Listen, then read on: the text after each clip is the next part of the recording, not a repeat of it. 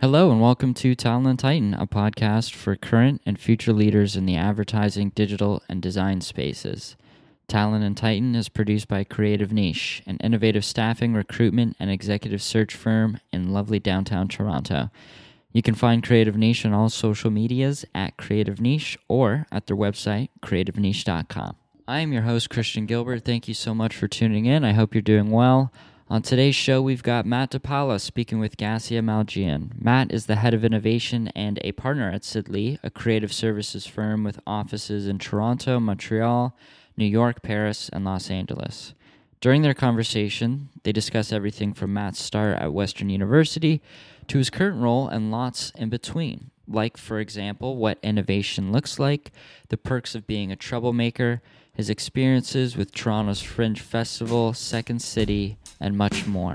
All that next on Talent and Titan.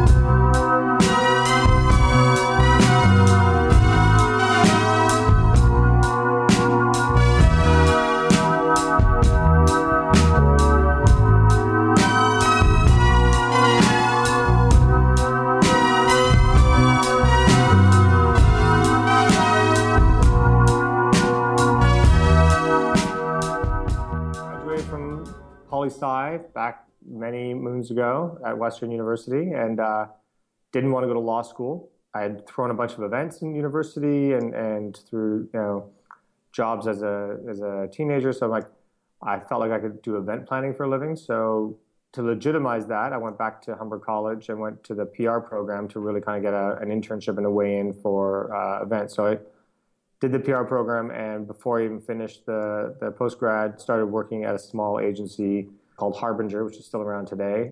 You know, typical PR job of event planning, media relations, all that fun stuff back in the uh, mid 90s. And then, of course, the internet was just starting to come up as a as a thing, which really caught my eye. And so I couldn't shift the uh, PR agency into thinking that the internet was going to be a thing.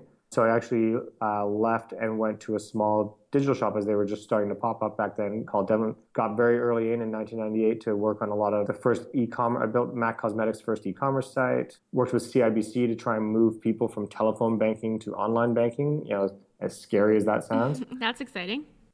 You know, as much as I liked the e-business side of things, marketing was something I, I knew I enjoyed, and I knew I wanted to continue to round out my skills. So I thought I'd go to a big agency at that point to really go to learn. So I went to Leo Burnett and uh, learned a lot there. And then Leo Burnett was going through, you know, it was it, this was right around the dot com crash, and Leo Burnett's digital department, you know, went through several rounds of uh, layoffs, and you know, did some great work, but there wasn't a lot like it was more in survival mode than growth mode. So I got to a point where I, you know I survived all the, the layoffs, but it, there wasn't a lot of opportunity. It didn't seem to be a vision for that, and uh, ended up meeting someone who was re-kicking off Tribal in Toronto. So I started as you know employee number one at Tribal, and then spent the next five years uh, growing that up to about 25 people, and you know obviously integrating with DDB, doing a lot of uh, global work as well as Canadian work, kind of bringing digital up to the forefront of the agency, and then was pitching against Andrew Bailey at Proximity all the time, and then uh, you know I would win one, he would win one,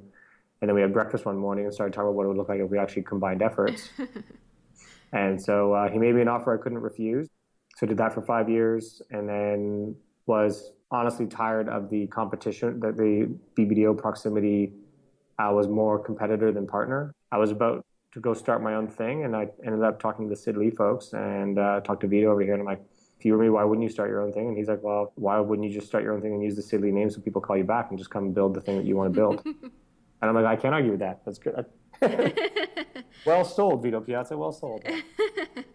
so, so he convinced you, and I think head of innovation is the title that you received. They wanted someone to come in and help build that side of the business. And, and you know, I said to him, I go, oh, you can't you can't put a digital person in. Like you're you're already 15 years too late for that conversation. I go, let's let's talk about forward thinking of what it should be in the future, not what it should have been when you opened. So that's why we threw the word innovation. And this over time we just kind of dropped digital because everything we do has digital as part of it. What does innovation look like in an organization like Sid Lee? What what would that mandate involve?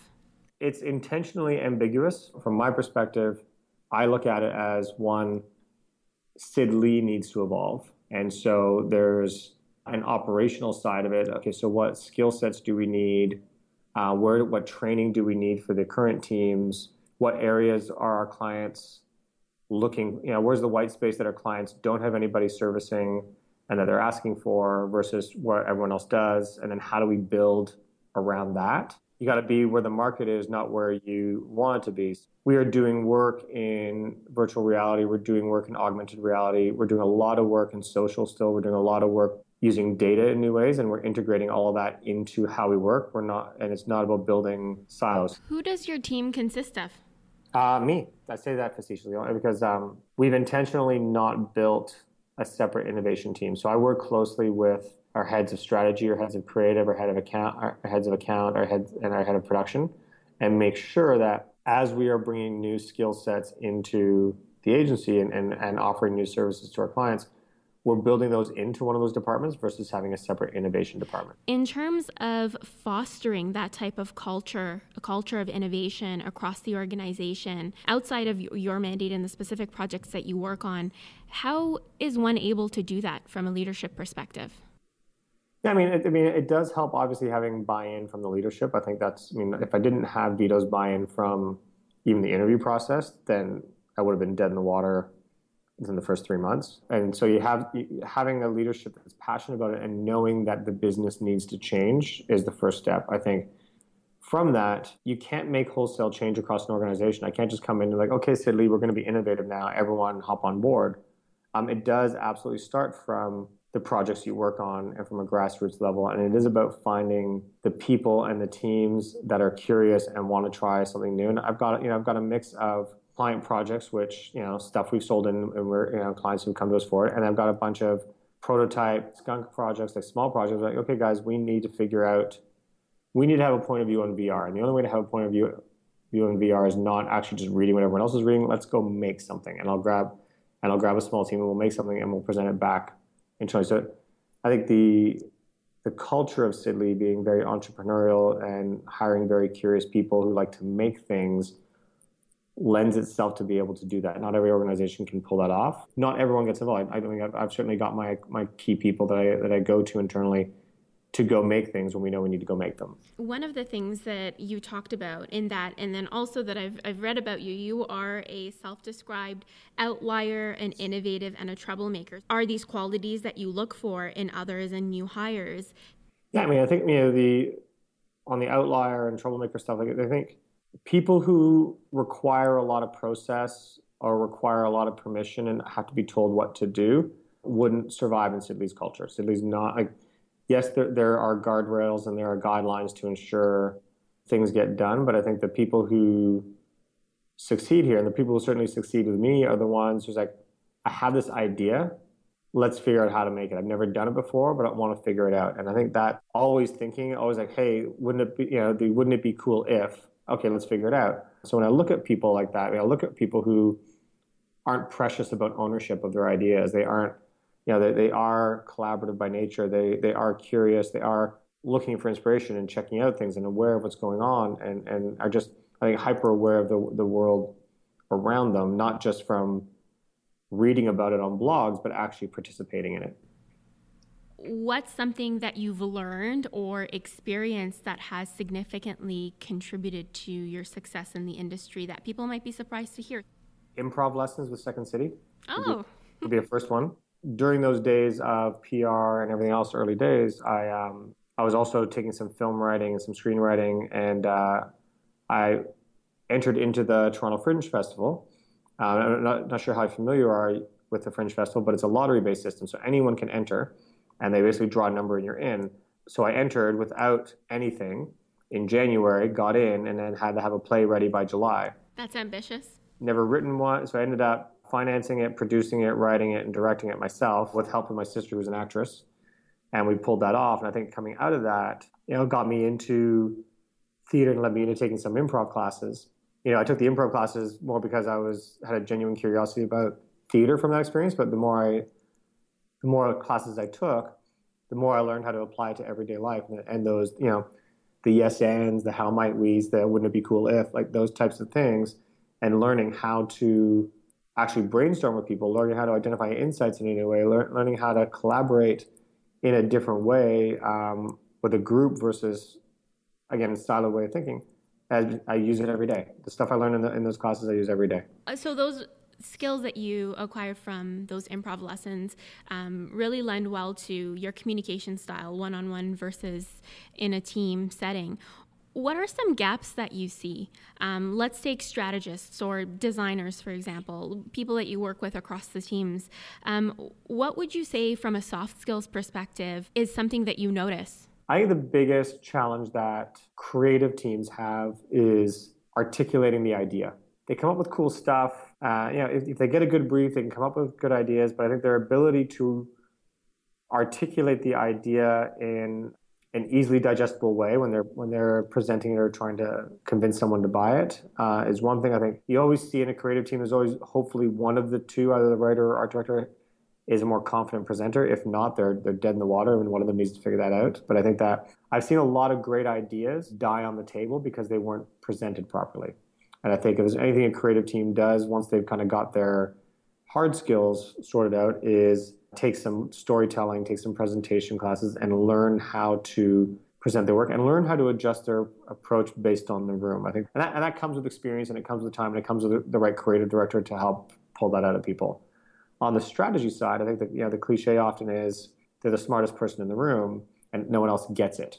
And I think that's where sometimes strategists, I think when, when I see them fall, they may have they may have a really good advertising idea based in the communication, but they don't necessarily understand the client's business. And I think you know, a good strategist goes deeper than just consumer insights and understands the client's business, has client empathy, understands their world, understands how to connect the dots between what the business problem is and what the communication problem is and, and bring that full circle. I wanted to end off um, just talking a little bit about a personal favorite of mine. You were part of the M&M Find Red campaign, which obviously you and your team got a lot of positive press and a lot of accolades for.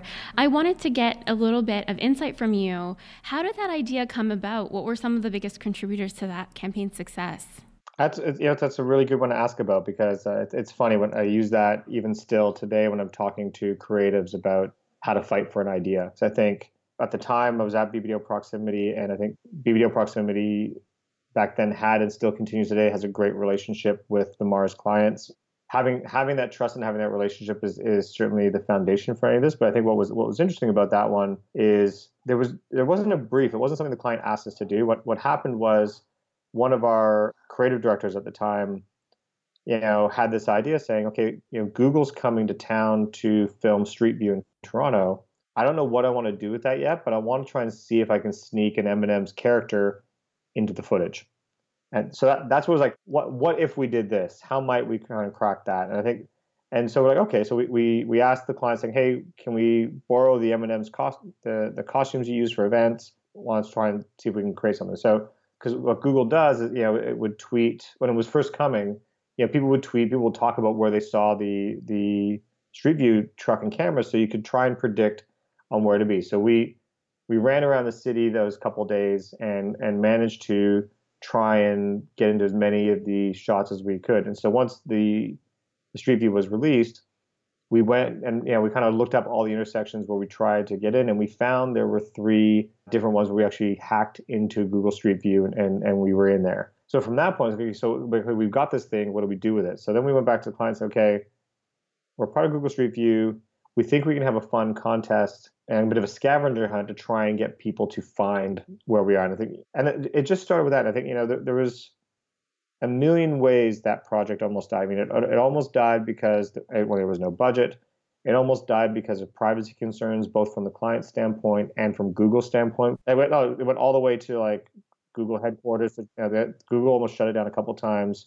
The client was getting nervous. Their legal was getting nervous, and so we, you know, we kept trying to find ways to keep it alive, and we and we fought for it every step of the way. And I think yeah, we had a pretty brave client. It's like, okay, I trusted, and, and we worked really closely with the legal to make sure everyone felt comfortable with it. Um, and then we went live with it. I think that, and that's, you know, I think, and to me, I think the the tenacity of the the team and also the willingness of everyone to try and find solutions to all the concerns versus just trying to force an idea through. I think everyone was very empathetic saying, yeah, I get it. I, I don't want people freaking out because of privacy rules because this was it was all still new at that point when Google was sending those trucks around. They were facing all sorts of big uh, privacy concerns in, in, the news as well. So it was, uh, yeah, it was, it was a fun exercise. I think and it turned out really well. I mean, we got got a lot of press for it.